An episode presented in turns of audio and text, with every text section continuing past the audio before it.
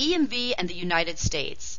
This is Tracy Kitten with Information Security Media Group, here with Meryl Halpern, Card Services Manager at United Nations Federal Credit Union. Hi, Meryl. How are you today? Good. How are you, Tracy? I'm doing well, thanks. Meryl, before we get started, could you just give our audience a brief overview of what it is that you do in card services management for United Nations Federal Credit Union? Right. I lead the uh, product management and business management role for uh, the credit cards and the debit cards that we issue to our members who are United Nations employees and their uh, family members that live both in the U.S. and abroad.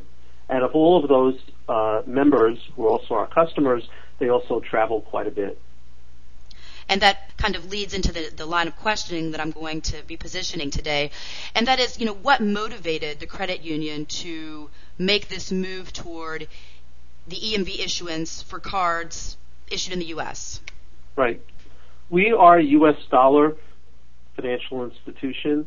Um, and as you know, the EMV cards are not the normal type of cards being used here. However, they are in great distribution and great use uh, in many parts of the world, especially in areas where we have great concentrations of members in, in Western Europe. We know that in North America there's also a large number of uh, chip cards either deployed or being deployed in Canada and, and Mexico, and also in, in Asia and Africa. Because the cards are widely used and provided by issuers in, in those areas, merchants uh, have come to accept them as the norm. And we felt that uh, it was it was a service that we needed to provide to our global membership, so that they would have greater acceptance at the point of sale and uh, not be inconvenienced by encountering uh, uh, stores or clerks that did not know how to handle or were inequipped to handle a magstripe only card to complete a transaction. And so your decision to, to move toward EMV for these uh, members that travel overseas quite a bit was probably based more on customer convenience than right. on security. Right. For us, it's all about uh, member service. So obviously, our first interest is serving our members um, making sure that they can complete their purchases without any uh, inconvenience. We had reports over the years of uh, dissatisfaction with our card, even though it offers great rates and great service. If it couldn't be accepted at that key time at the point of sale, uh, when they needed to make a purchase in a hurry, they became dissatisfied. And when that happens enough times over time, your card doesn't remain at top of wallet, no matter how great your rates are. Security is also a consideration, but again, it, it goes back to member service. When anybody has an incidence of fraud on their payment card, they get very, very upset. They, you know, we want our members to feel secure. We want them to continue to bank with us, to keep uh, their deposits here, to bring us other types of business that they that uh, they do in, do bring to us in, in great numbers due to our ability to serve their unique lifestyle and we don't want them to feel in any way that their information can be compromised. We feel that having a chip and PIN card is the best way of ensuring that. And how many members do you expect to take part in this EMV program? Approximately 35,000 members in total, which was our whole credit card base once we're through with all of the reissuing. But we're starting at first with just our uh, platinum portfolio, you know, which is our, our most profitable you know, highest range of, of credit card customers, and then we'll proceed with the other segments later. And how many how many members do you have in the platinum portfolio, approximately? Five thousand. Approximately five thousand.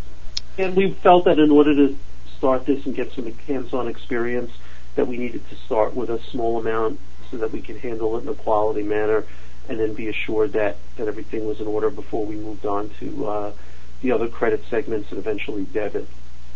Sure, which makes perfect sense. The initial rollout will be in the third quarter of this year. And when do you expect to have it rolled out to your entire membership?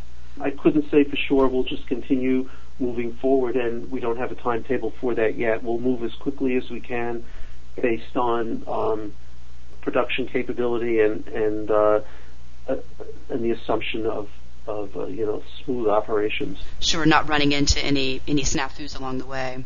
Right. So going back to the question that I posed about customer service versus security, have you noticed significant card breaches on transactions um, that are conducted by your members, your U.S. members, overseas? Or have skimming incidents or card breaches been equal in the U.S. versus overseas transactions? It's been greater overseas. Okay. Uh, and again, because we're a U.S. financial institution and our members are so global, basically, if there's any scheme, any fraud scheme operating anywhere in the world, we're going to get it. Because we don't have the security of EMV. Exactly. Exactly. In other words, like our mag stripes are available to be skimmed wherever, as are any of the U.S. issuers.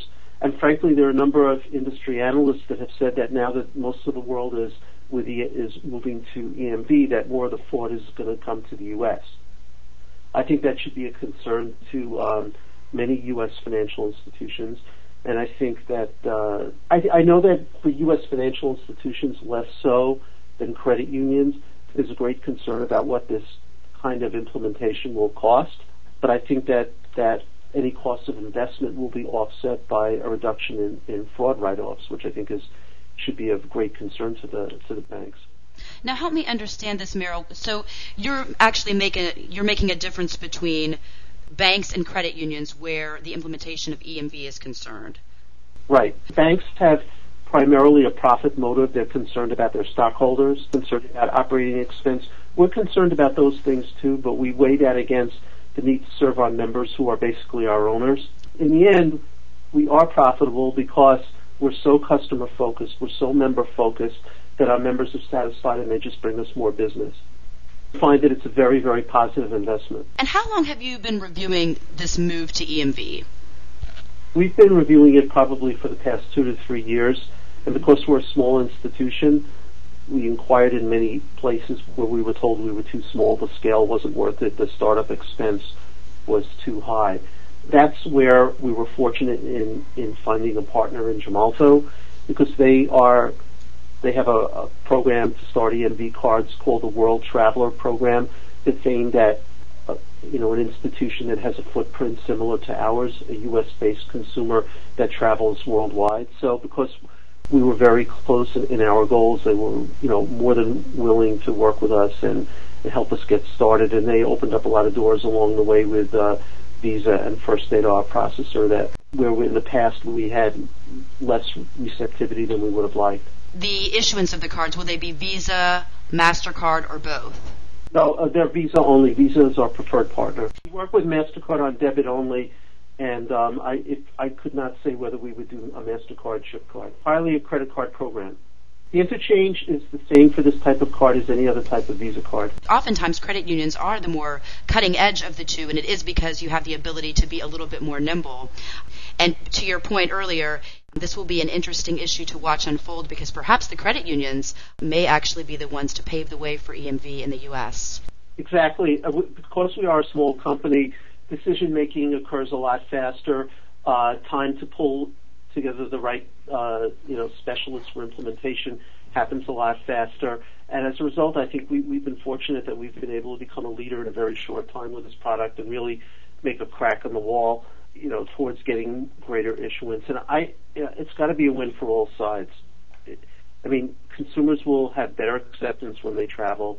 They'll have uh, less fear from encountering fraud and, and compromised information uh, when they transact in the U.S merchants will have lower losses. They'll be less subject to chargebacks.